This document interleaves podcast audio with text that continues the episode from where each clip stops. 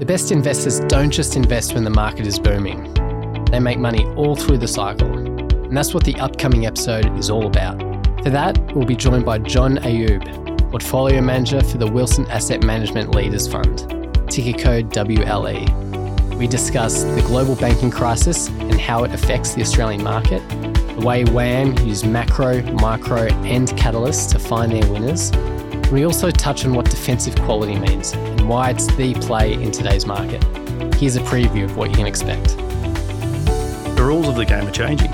It's, every day is a new battle. Um, equity markets so far been fairly resilient. Um, that's not to say that we're through the worst of it. I think we're in the eye of the storm. Information is happening really quickly. Uh, I don't expect last night or this week's events to be the end or a resolution to anything. Day to day gyrations will probably dictate um, what's next, but what you typically see in these kind of events is liquidity sought first, deleveraging from various pockets of the market, being hedge funds, CTAs, or whatever it might be. They just drop down your risk levels. So your tolerances gets pulled back straight away. Um, and then from there, you're just going to see how the dust settles. For